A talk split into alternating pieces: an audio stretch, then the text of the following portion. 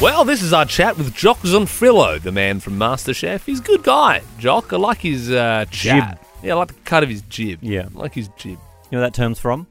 Cut of your jib? Yeah. Uh, no, I'd love to know. At the end of this podcast. Great, because it gives me time to Google it. Our next guest worked his way up in the kitchens of Scotland before becoming a head chef at the age of just 22. Now he's back on our screen for MasterChef fans' first favourites. Please welcome Jock Zonfrillo. Jock, good morning. Thank you so much for coming on. Good morning. What an intro! It's like I got, I feel so special. I've had an intro made for me. You, mate, you Hey, should look- feel special. We, Boy. I, I Boy. do have to tell you though, Jock, we make them for everyone, uh, but I, we still want you. Oh, to what a downer! oh, man. Let's stay back after a long weekend. Sorry, Jock. Look, no, look, I must tell you, nothing gets me personally more excited, and Liam can vouch for this, than a new season I can't- of MasterChef. No. Uh, this year it is fans versus faves. Jock, it's good to have you back on our TVs, uh, as well as Julie Goodwin going to be back on the show. Were you a little bit starstruck when she walked into the kitchen? Oh, just you know, I mean, everyone's seen it last night. You know, I, I asked her how she was feeling, and and she the words that all of Australia must have been thinking when they were looking at her. She said, "I'm breaking it." Yeah. And it's like, do you know what? We're breaking it too because you're the OG winner. You are Julie Goodwin, and you know to have Julie back in everyone's homes around Australia, Yeah. I think is just amazing. And the response last night on social media says it all. to be honest. And that's it. You, you're also breaking it because if you are the, the OG winner and you know you've been s- closely um, sort of associated with MasterChef for so long, you Mm. don't want to get beaten by a measly fan Yeah. coming on. You know what I mean? And this is, I know it's the fan versus favourites, but I mean, speaking of the of the fan side of it, Jock, is there any notable names you'd like to mention? People who you think people got to keep their eye on this person?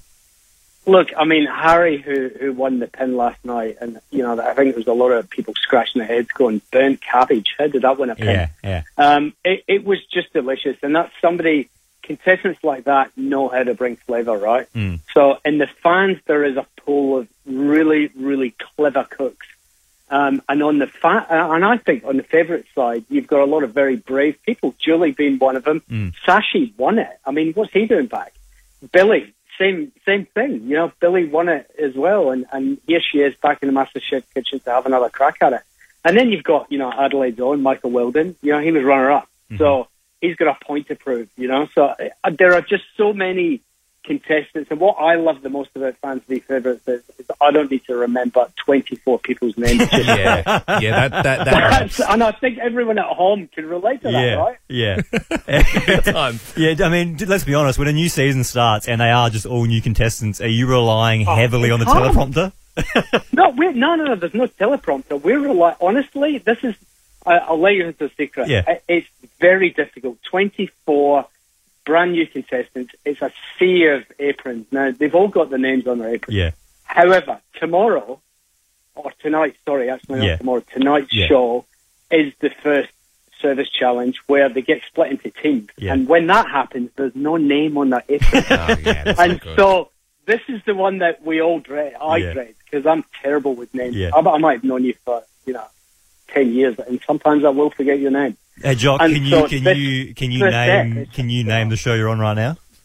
Come on, Ben and Liam. Okay. Guys, How could I forget your name? I know. Well, I Come mean, on. you, you do a lot of them, a lot of interviews. Yeah. Jock, I was actually listening to a podcast you were on recently, and I found this really fascinating. I was telling Ben about it. You had an obsession with recreating the twisty chip, right? Like, as a, you know, you're obviously a very experienced chef, and you had into your head that you wanted to. Oh no, w- was it a Malteser? Was it? A Malteser. It That's was a right. Malteser.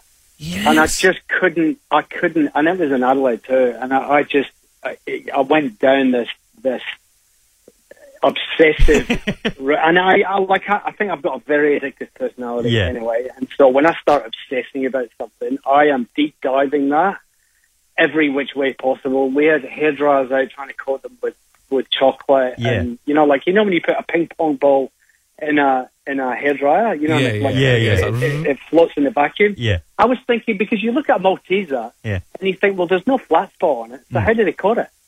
You know what I mean? And so anyway, eventually we worked out how to make a Malteser, and I made a giant Malteser is what I did. And once I'd made it, I was like content up there. And I never, I've never, right. I still eat a lot of Maltesers, but I haven't tried to make them since. The worst part is now this interview's going to finish with me wondering how do they Yeah, I perfectly know. coat Exactly. the Maltese. And I feel like I feel like we don't have Exactly. time for you to give us the step by step. I mean, obviously it took years for you to, to work it out. Just make sure- phenomenal. just- it's, it's phenomenal. It Make really is. And I sure- think that's that's the thing about food.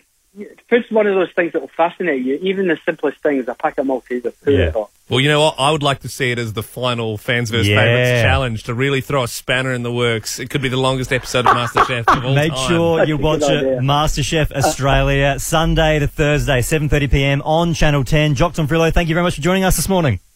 Thanks, boys. Great to chat to you. And that's the end of the Ben and Lamb podcast. Uh, ben offered up a cool fact um, earlier, but um, he didn't actually know it off the top of his head. Well, I was going to say, I was pretty sure, I haven't Googled it yet, I'm pretty sure it's got something to do with sailing, because I know there's a jib in sailing, cut of your jib.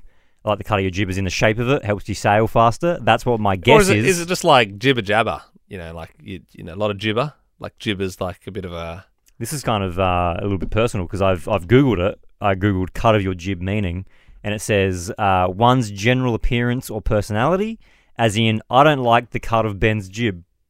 It's used my It's name. used It's your actually name. used my It's name. in called it. you out. And then it said in the 17th century, the shape of a jib sail Okay, often so, yeah. identified as a vessel's nationality, hence whether they were hostile or friendly. So you go the cut of their jib, they'd have like a Italian flag on it, but they were enemies. yeah. Okay, so it doesn't really explain. Does does it? cut of someone's jib? It's, but It's like saying Jocks and Frillo's jib is friendly. it's got a friendly. Jib. You got a friendly I like jib. the cut of your jib. Yeah. I thought it was more like if you say I like the cut of your jib, it's like you like their chat. Well, you like their Spec- per- here it says uh, you like their Okay, it's personality. personality. Yeah, I suppose it makes perfect sense. Yeah. Yeah. Great. Love the cut of your jib, mate. Ben and Liam is a Nova podcast. For more great comedy shows like this, head to novapodcasts.com.au.